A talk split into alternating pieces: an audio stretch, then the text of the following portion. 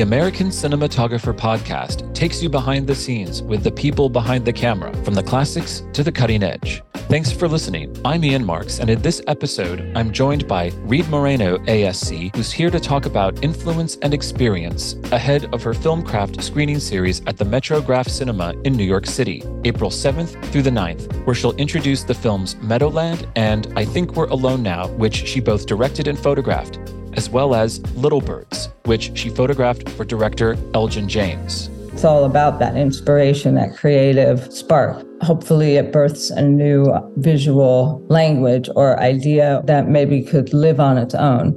But first, the March 2023 issue of American Cinematographer magazine is out now, with a cover story on Kramer Morgenthau ASC's work for Creed 3, also in this issue, cinematographer Xavier Grobet, ASC, AMC, and showrunner Mike White detail their longtime partnership and creative approaches to location work on The White Lotus Season 2.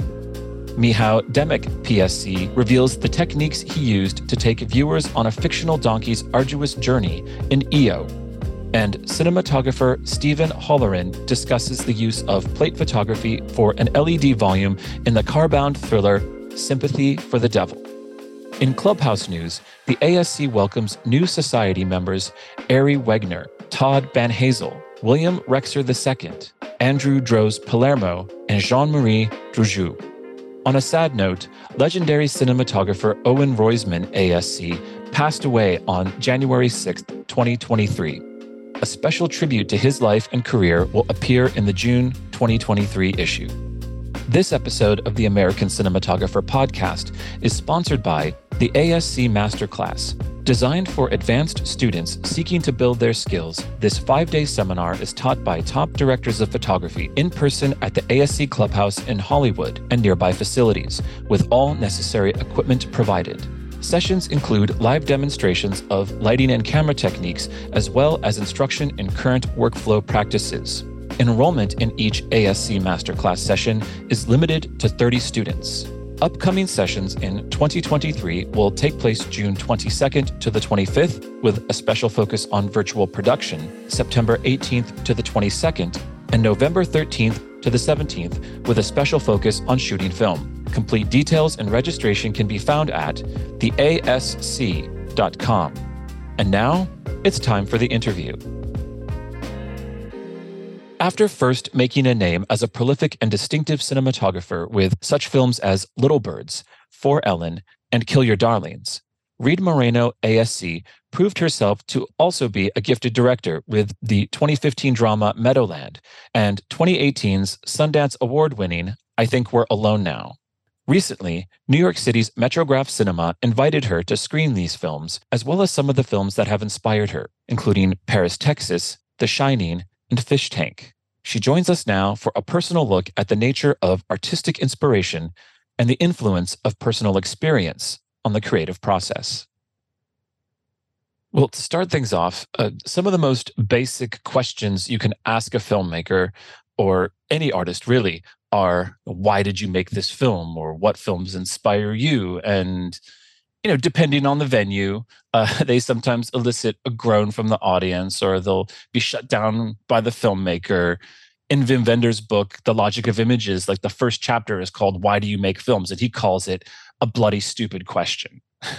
Uh-huh. Um, but you know, every you know, some people like talking about their work. It's one of those things that bring you closer as an audience member to not just the filmmaker, but but the art itself. And at the same time, you know, the artist creates a stronger bond between themselves and the audience by going deeper into the work. And I was wondering, how do you feel about these kinds of questions? How do you like to answer them?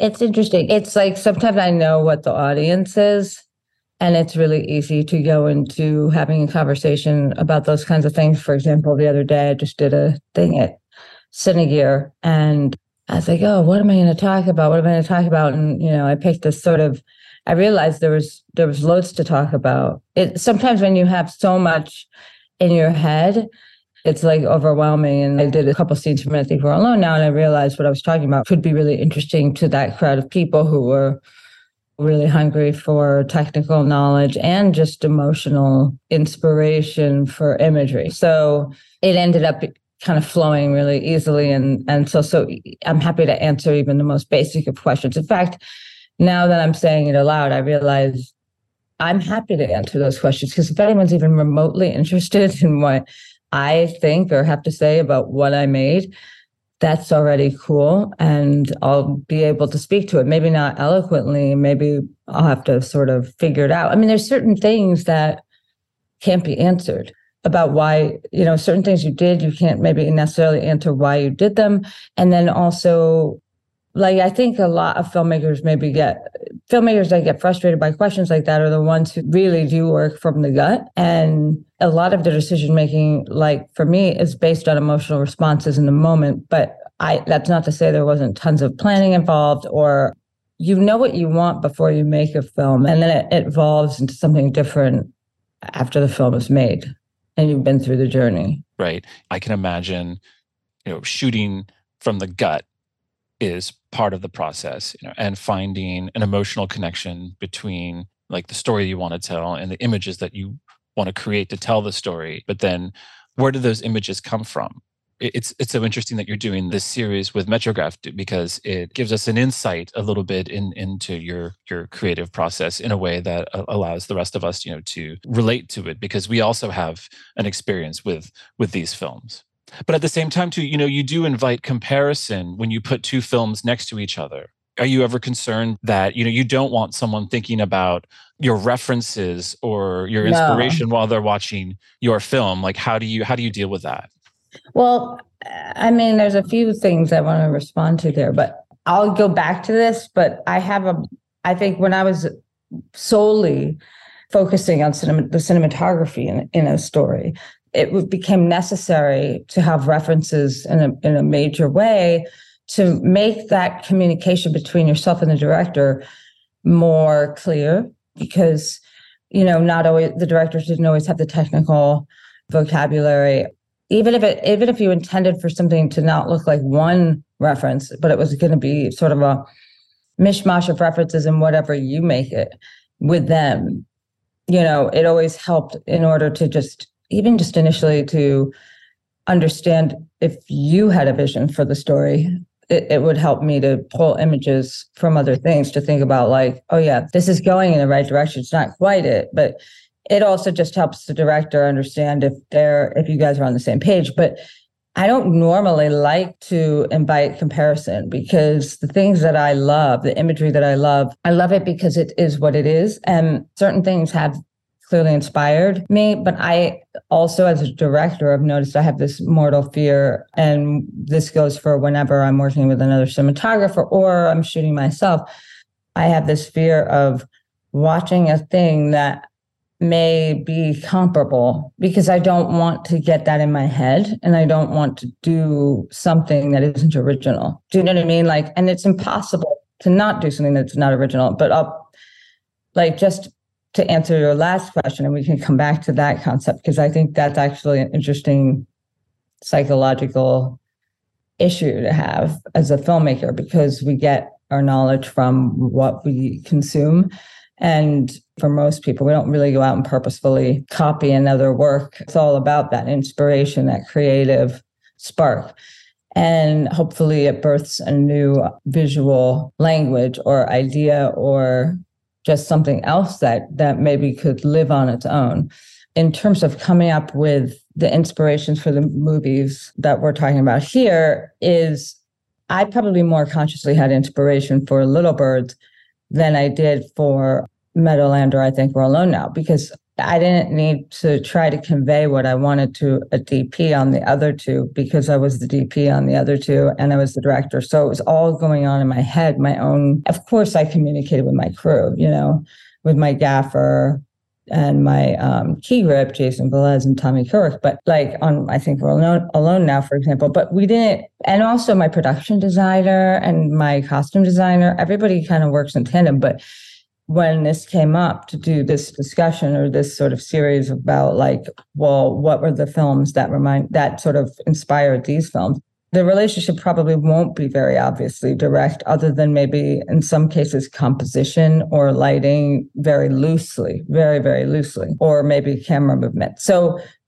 they all three address something different. And I guess I felt a little on the spot to try to find something that would inspired, I think we're alone now, or inspired Meadowland because those actually were actually probably Meadowland was mostly inspired by music. But there's no doubt that I felt Paris, Texas. There's something about that off the cut cuff kind of embracing the lighting that's there and not trying to correct it or or letting things be sort of ugly when they're ugly or weird when they're weird. That idea i think was just ingrained in my brain from growing up loving that film. And i realized that it is completely different. People probably won't look at meadowland and say oh that reminds me of paris texas but i think maybe the method to which i was working maybe felt maybe i felt for the first time I could just say fuck it, you know, and do what I wanted because now this was the very first time I could be my own cinematographer and take all the risks I wanted to. So it, it's in my head, you know, the reasoning.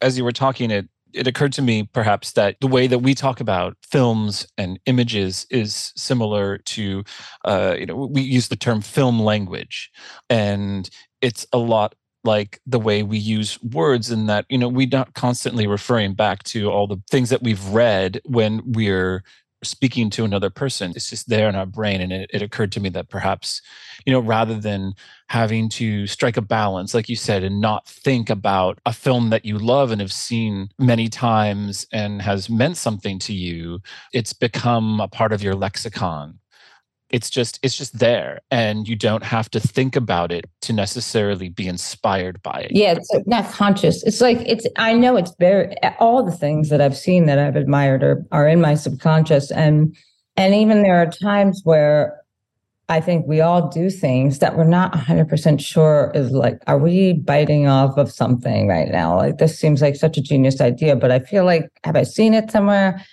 That happens and i think it's oftentimes I think in cinematography, when you're responsible for cinematography, you are asked to pay homage to shots or pay homage to looks. And like it's okay oftentimes. I think a lot of cinematographers also want to more likely create their own signature that they're known for. But when I was focusing solely on the cinematography, I just wanted to do in each case what was going to tell that story the best. And if I felt like it meant drawing on other works that we had seen, nine times out of 10, it was still photography.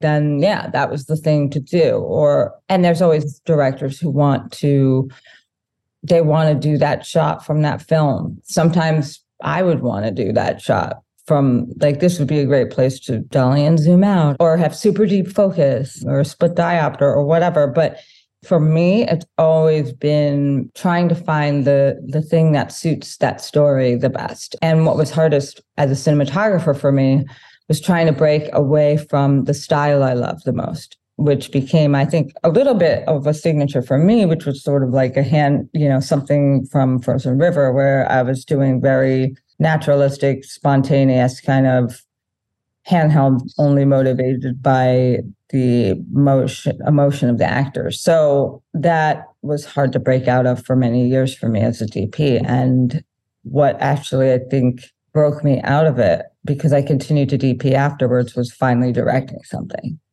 It became like it's okay to do something that isn't my go-to aesthetic that that isn't the first thing that i think is the prettiest you know it's it should be what's right for the because I went and DP'd vinyl for Scorsese and Rodrigo Prieto after after doing Meadowland. And my team, my agents were like, Oh, you have to keep directing. I was like, What? Hell no. I was like, Rodrigo calls. I I heed that call. And especially if he's with Marty, like I'm doing that show because there is so much I have yet to learn as a cinematographer, even if I just directed something, you know, like it was like the huge, biggest, most exciting opportunity for me because that one pushed me out of my comfort zone as a DP, and it gave me permission to emulate Scorsese's style that he has, you know, that has evolved over the years and become signature of him and Rodrigo and like be able to do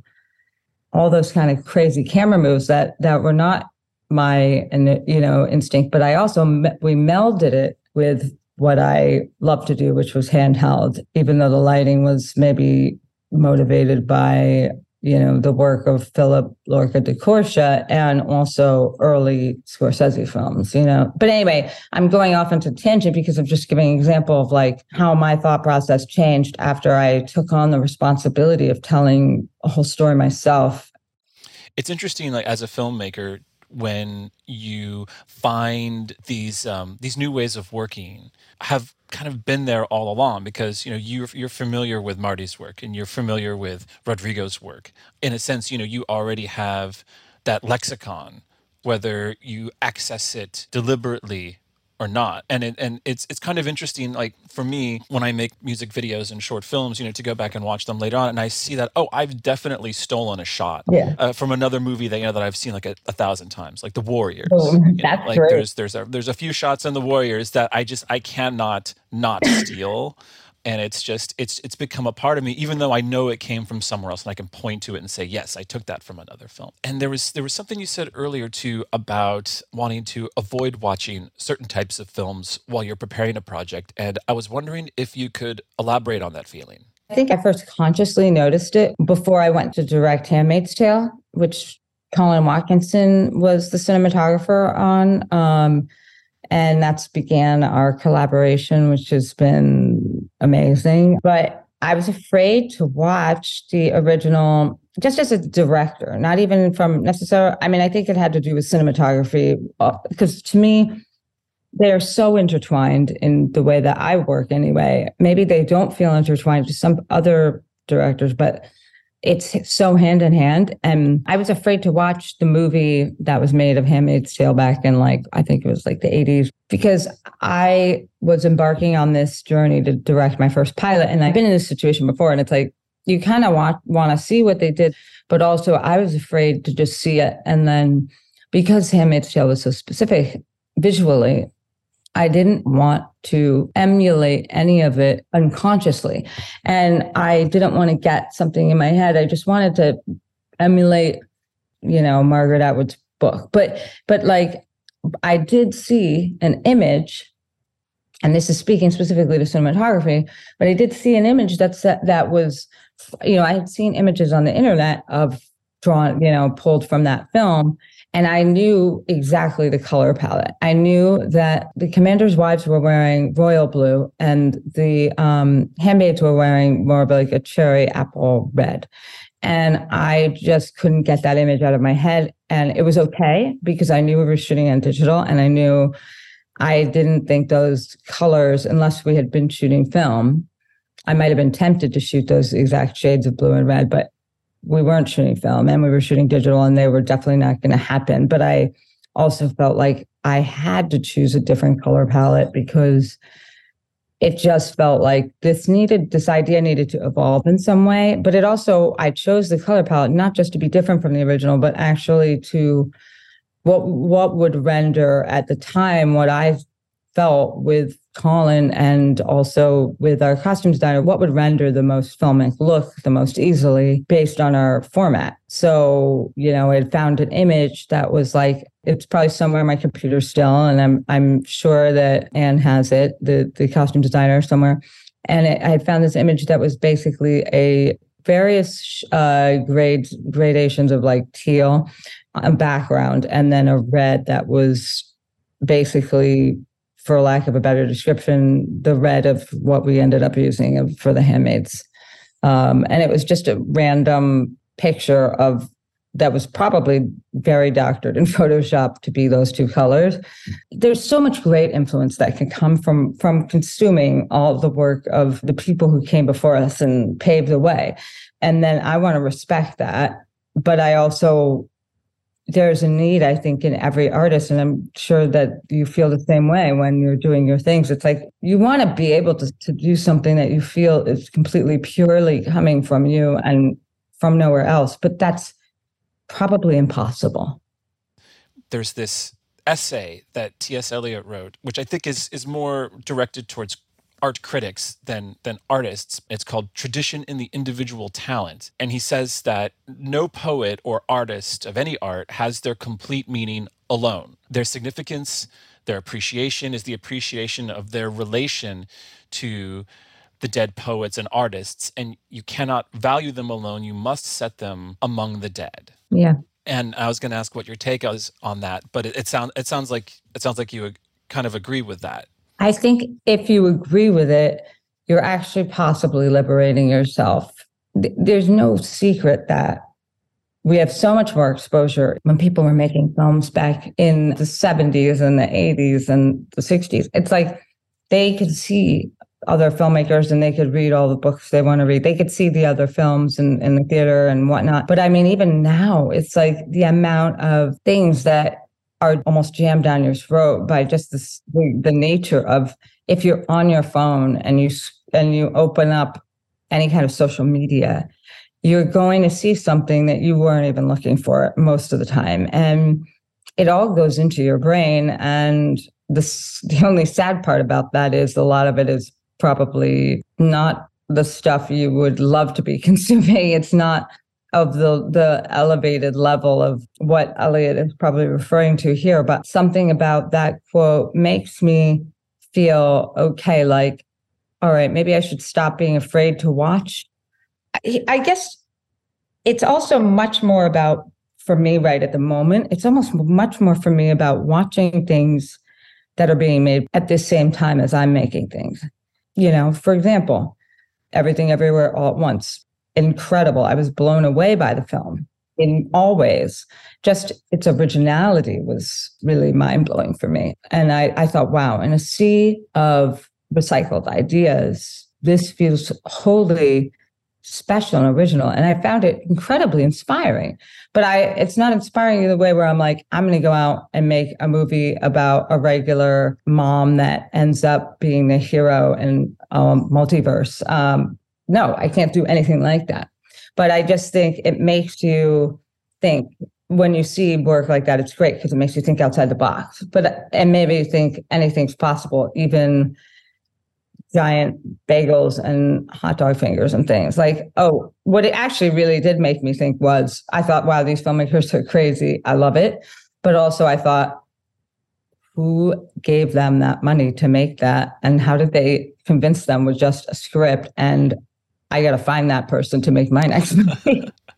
but I, I guess, like, I would say what I always am drawn to watching to get right back on track is I'm always drawn to watching films that I grew up on that inspired me. I for comfort food for me, like I want to go back and watch the films that I saw at a younger age, like The Shining, like Paris, Texas, and I am more fe- fearful of watching the latest movies because there's a part of me, the inner voice inside me that's saying like, you don't want to feel like you have to live up to that which is crazy because what I do watch are these, you know, the legends, the icons. And it's like, well, I don't presume, by the way, by pairing The Shining with I think we're alone now. There's there's zero presumption there that I made anything that is even remotely in a class even distantly to The Shining because it's a totally different story. I'm a totally different person. This is, I'll never, Kubrick is like my beacon, you know, as, as he is for so many people for inspiration. And a lot of it is visual, but it's his tension as well. And with Meadowland, it's not like I would ever presume to be making something groundbreaking anywhere in the vicinity of what Robbie Mueller did in Paris, Texas. So it's more that I love those things. I love those those films, and they're they're my teachers. So my teachers taught me. Maybe I took a couple of the things that the teachers taught me. Maybe I tried. Maybe I didn't even consciously know I was using those lessons somehow in a very completely convoluted other way. It's almost safer because there's also something about that that I'm like, this does not feel trendy to me because it's of another time. That was not trendy then. And I don't want to be doing what is the trendy thing. I want to be doing whatever is the next thing that no one knows what it is yet. And that's the struggle.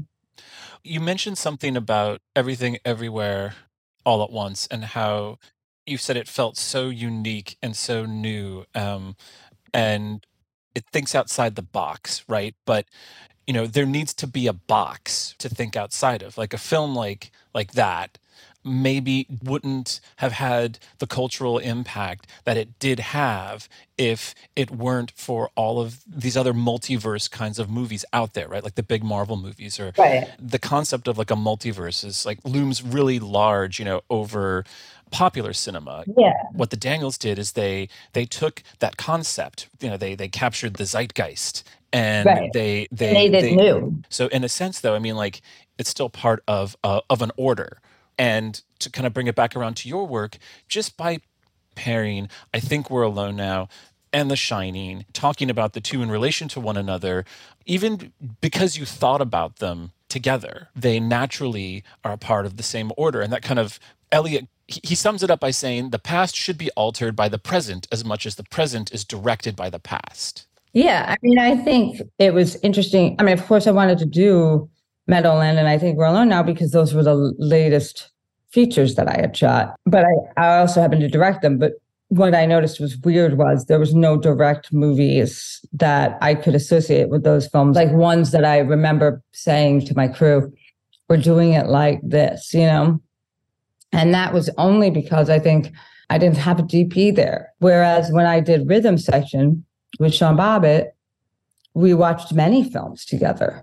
And that was a whole different thing. Now, there's not like one film that stands out as like that was the inspiration for that film. No, but we watched films. And so I could probably pick a few that might fall into that category. But then with Little Birds, which has a special place in my heart. I loved shooting that movie. I was able to shoot it on two perf and it was just an incredible experience and everything, everyone on it, all around, it was just amazing. I was like pregnant while I was shooting it. It was incredibly, it was one of a few films I was pregnant shooting, but I was the most pregnant shooting that one and and really pushed things. And I had such an amazing relationship with not just my crew, but also with Elgin James, the director. And I don't even know that we consciously, I know what our conscious inspiration was that we discussed over and over.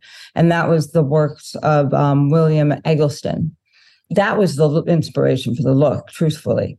The point is, is that when I look at Little Birds, I feel that fish tank, even though the light might be different, the you know one's this kind of different you, you know british sort of look of light and then southern california for the other one and it is it's totally different I definitely see the Eggleston inspiration. Like it's very strong. yeah i guess what i'm thinking in the case of these three films the things that that i feel relate to them are things that i were, were probably just happening subconsciously in my mind even if you say consciously i'm not going to make this look like x y and z uh, um this is wholly original um it's okay that it's not you your meaning is made up of the meaning of so many other things and and so was theirs Right. And it's interesting talking about Kubrick. There's this great book called Stanley Kubrick Directs. It was written by this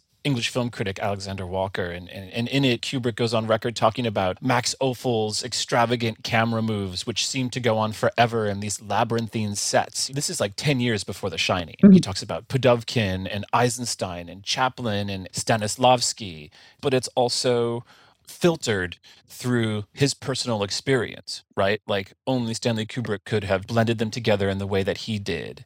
And something you said about shooting little birds makes me want to know like how much does your personal experience influence the way you make a film? Like we can be influenced by the same things, right?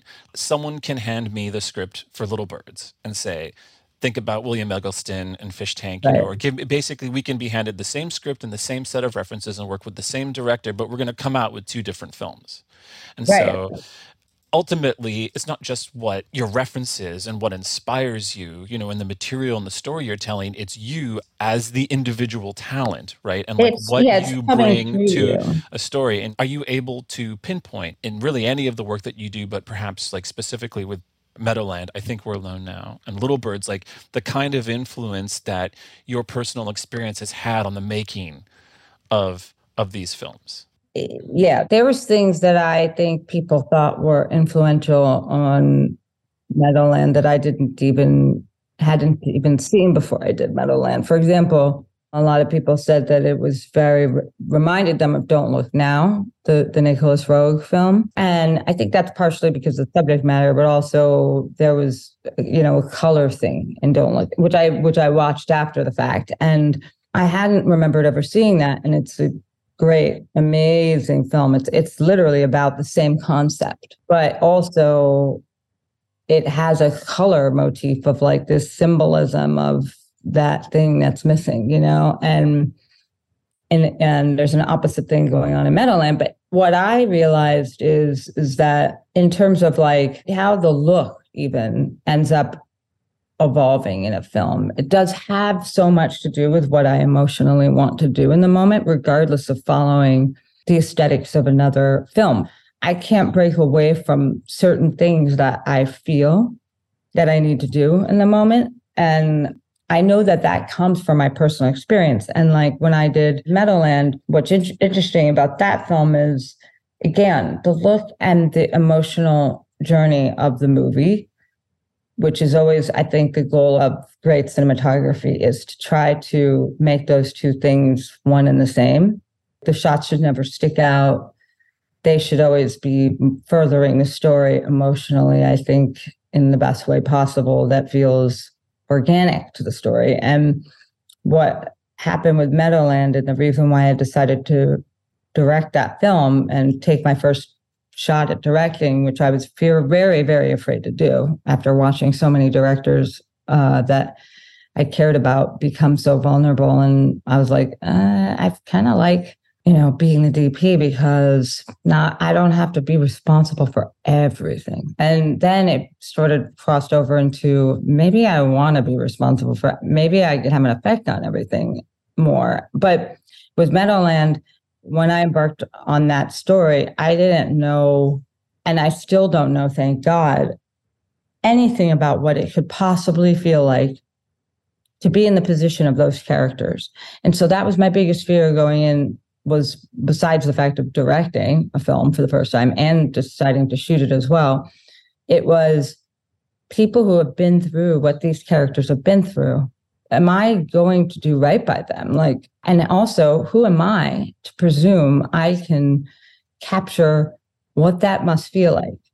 And to me, it was very scary, but I don't think I would have been able to get that close had I not been through what I had been through prior, which is that, you know, I had had cancer that same year and the year before. So I went through a very weird period in my life that took me into a place off of set and into my head and made me think about things that I never thought about before. And the closest thing prior to that that I would have had to relate in order, you know, to those characters in Meadowland would be the like my father passing away when I was 18. So I think there is a mo this may be going too far, but that totally informed how I chose to work with the actors in terms of the staging and moving the camera and also just the scenes that we did and the little things we added and changed in the script that that sort of enhanced what Chris Rossi had already written.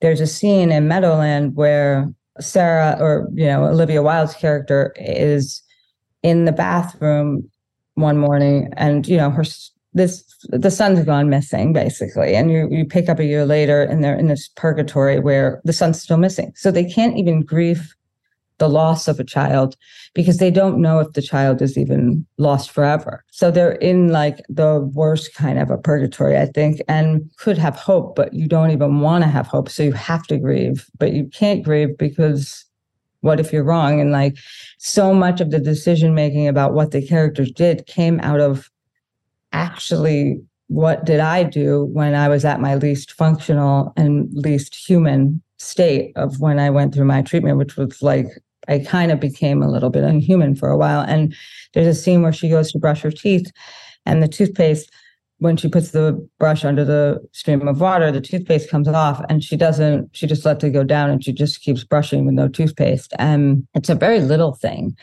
but it's about the character relating to the fact that like if you were in that situation, if that ever happened, it's like you just wouldn't give a fuck anymore about anything, you know? And I didn't brush my teeth for three months. Not not because I partially because I didn't give a fuck, but because also I couldn't put anything in my mouth because I was in like extreme pain. But that part of it was sort of like not even caring enough about your appearance to keep up appearances in, in the real world when you're out in it. I sort of put all these things that had happened to me on onto that character. And so yeah, I guess that's a really long-winded way of saying as a cinematographer shooting the film, it, it's like I found that the emotion that was happening in the film led me out of a very dark place, but also it the dark place I had been in motivated a lot of the emotional choices I made from even from a visual perspective. Thank you for sharing that very personal chapter of your life. TMI. Yeah. no, it, your personal experience, I think, is the most important influence. Anything can be like on your work, right? Like that's what makes it uniquely yours. Yeah. Right. I have one more question for you, a, a kind of a follow up to your comment on Meadowland, which is a film about a couple whose only child goes missing. As you were saying, they don't know whether he's alive or or dead. And mm-hmm. you were a parent when you made that film. You have two children. Oh yeah, that's a whole thing there. I have two kids now myself. I have a six-year-old and a and a 15-month-old, and it's totally changed the way I see filmmaking and the kinds of films that I want to make. Yeah. Uh, well, it's interesting. I can't believe I didn't really bring that part up before, but yeah, I'm like, oh yeah, the cancer informed. But I, the reason why I think I gravitated towards the script for Meadowland in the first place was there was a scene in the original draft where Sarah is she remembers something suddenly in the middle of the night and she gets up and goes to the car and she's rummaging in the back and, and tearing apart the back of the car. And then she finds in the cracks of the seat an animal cracker from the last day she was with her son. At the time my sons were five and three. And my ultimate nightmare worse than anything I had just gone through health wise was like, if something ever happened to one of my kids, I couldn't survive that. And from the film, I didn't want it to end that way. So when I read that scene, that was the scene that sold me on the entire, I think I can do this because of how I felt about my kids. And I always want to do something that I know I can emotionally grasp. I feel like I can make people understand how that feels on screen.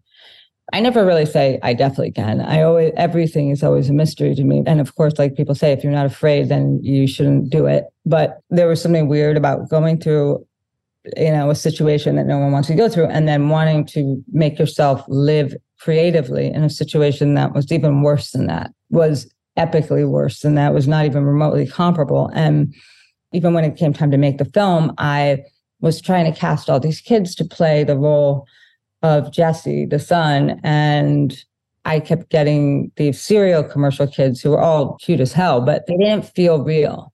And interestingly, I was watching a bunch of auditions one day, and my oldest son, Casey, was watching over my shoulder. He said, Mom, could I try to do that? And I was like, and I had this weird feeling, and I knew his dad was going to be not in favor of it.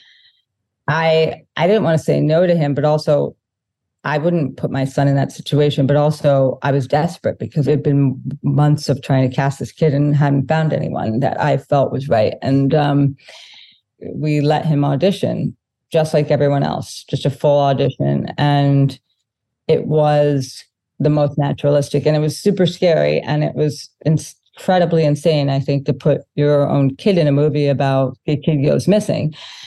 I wondered as a filmmaker, as a cinematographer, as a director, was that going to handicap my ability to make the movie emotional for everyone else? Because no matter what, I was going to be completely emotionally affected by the fact that this is my child. And if he went missing, I could never live through that. So I thought this might handicap me. This might make the movie bad. And my casting director was like, don't do it. It's a terrible decision. It's not going to go right, you know. And I just felt like he was right.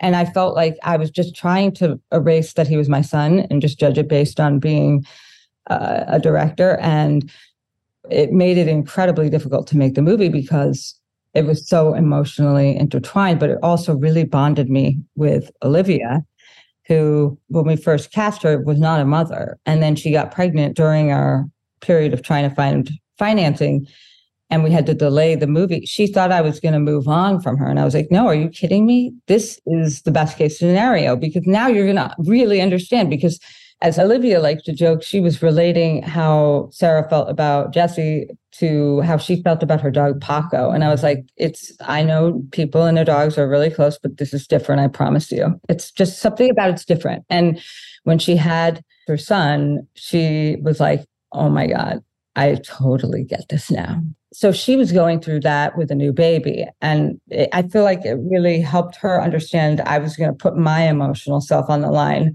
by allowing my son to play her son so we were in it together and that bringing that personal experience it made it so that like i'd be shooting scenes with her handheld and there were times where i would just reach out and put my hand on her hand or her knee or whatever and she wanted that during certain moments. No one else would know when that's happening in the film. But it was like very interesting emotionally. It is an emotional other level that I think people go go to when they have children, where it like cracks open some other depths of like understanding, just as a storyteller and as a human, because you do start to relate not just to the child, but now you're relating to the parent. And in the case of, of Little Birds, I felt, I think I was really, I was in love with those characters, but I was relating, I felt so much emotion for Leslie Mann's character, the mother, and I felt really connected to her struggle. And it was this weird thing that maybe prior to having kids, I would have related a lot more to Juno Temple's character and not to the mother character. But if you can feel some kind of connection, an emotional connection or an empathy for a character, I feel like when you film them, when you're capturing that story, for me anyway, I felt like it wasn't black and white anymore. Everything was a gray area, and that affected how I shot them, and that affected the performances that we got. I think because of what my maybe my instincts with the camera were because it was more about giving time to this person's side of the story that maybe wasn't the main character.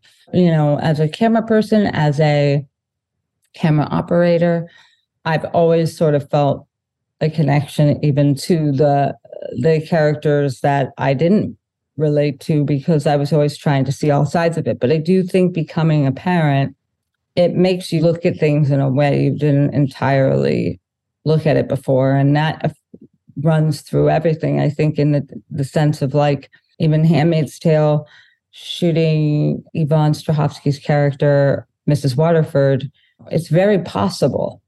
Had we not gotten her, or if they had had a different director, she would have existed in a more black and white way as the bad person who's threatening Offred and she's in the scene where they're having the ceremony and Offred is ostensibly being raped by Commander Waterford and she's her head is resting in the lap of Mrs. Waterford. That whole scene could have just been about empathy for Offred in what an awful situation she's in.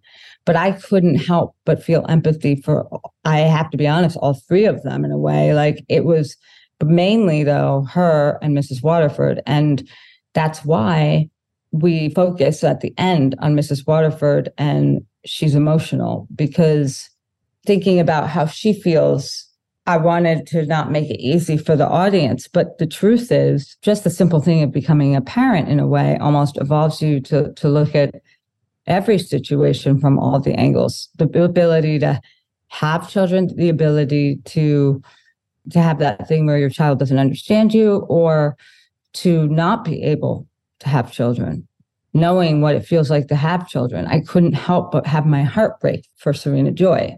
And I think actually, if you watch that scene, you can almost tell to some extent that I have empathy for her as well as as Offred.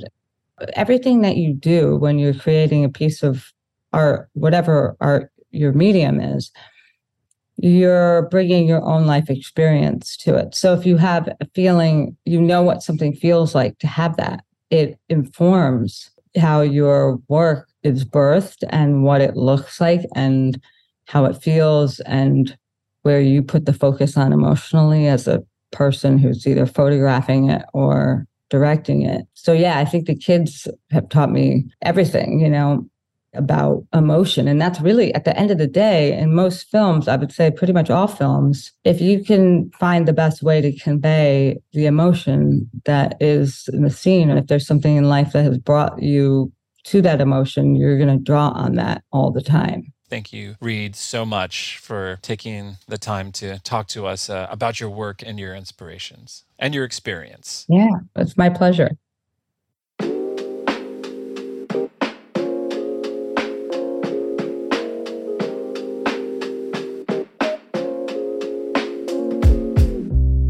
That was Reed Morano, ASC. We hope you enjoyed this episode of the American Cinematographer Podcast. A complete transcript of this interview is available at theasc.com. Please subscribe to the show on iTunes and share it with your friends. For our latest content and exclusive behind the scenes photos and videos, follow American Cinematographer on Facebook, Instagram, Twitter, and Vimeo. And you can visit theasc.com for more on the art and craft of cinematography, including articles on the latest productions, video discussions with leading cinematographers, our complete library of podcast interviews and archival stories, and the ASC store. This episode was mixed at Brickshop Audio in Brooklyn, New York. Thank you for listening, and that's a wrap.